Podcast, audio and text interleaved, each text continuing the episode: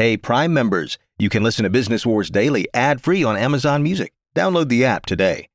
Your last day of vacation, and you found time for a deep tissue massage followed by a long mud bath, then a two hour nap. Because you're an American Express Platinum Card member and booked your stay at a fine hotel and resort through Amex Travel, which means a 4 p.m. checkout and those relaxing vacation vibes can keep going at the airport in the Centurion Lounge. Just a splash. Before you board the plane, back to reality. That's the powerful backing of American Express. See how to elevate your travel experiences at americanexpress.com slash with Amex. Terms apply.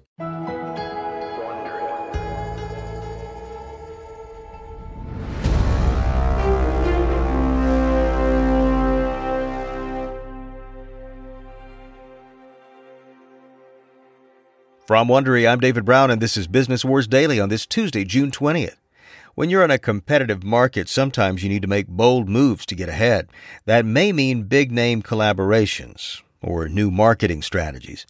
And sometimes those big fancy plans, made with all of the best intentions, end up actually being big face plants. That's where Just Do It turns into, what the heck did we do? Two of the biggest names in sneakers are among those course correcting after some recent missteps. Over the past several years, Nike has been carving out a new path embracing direct to consumer or DCT marketing strategies. It cut ties with retailers like DSW and Urban Outfitters while significantly reducing offerings to other shoe retailers like Foot Locker. As of two years ago, Nike had exited about half of its retail partnerships, Modern Retail reports. After all, brands like Everlane and Warby Parker made it big selling directly to consumers, so why should a brand as strong as Nike pay a so called middleman if it can build relationships and sell directly to consumers, huh? Well, DTC isn't exactly the success story it used to be. In January, Fast Company reported that, quote, the era of DTC brands is over. Turns out it's actually pretty expensive to acquire new customers without the help of retail partners. And DTC brands by and large weren't generating returns fast enough for the investors who poured many millions into those brands. So Nike's taking steps to revive its retail partnerships. Earlier this month, DSW announced it would have Nike brand sneakers back on shelves later this year. Macy's will also sell Nike shoes again in store and online by October.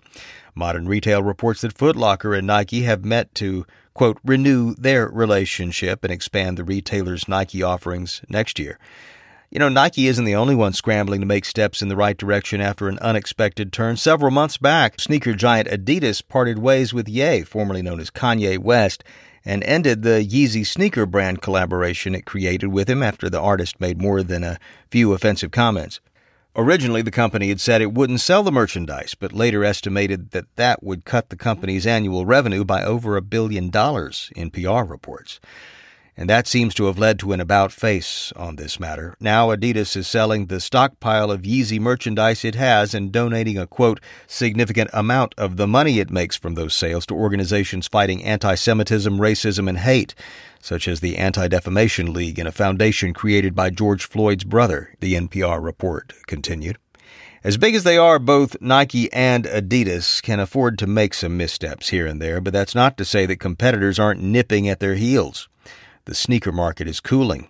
Two years ago, some sneakers were commanding up to 10 times the retail price, according to Gear Patrol. Today, sneakers are selling below pre pandemic levels.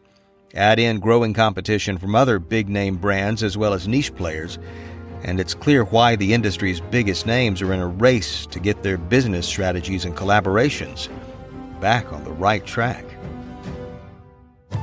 From Wondery, this is Business Wars Daily. I'm your host, David Brown. Written by Gwen Moran and produced by Jessica Yarmosky. Our executive producers are Tina Rubio and Marshall Lewy.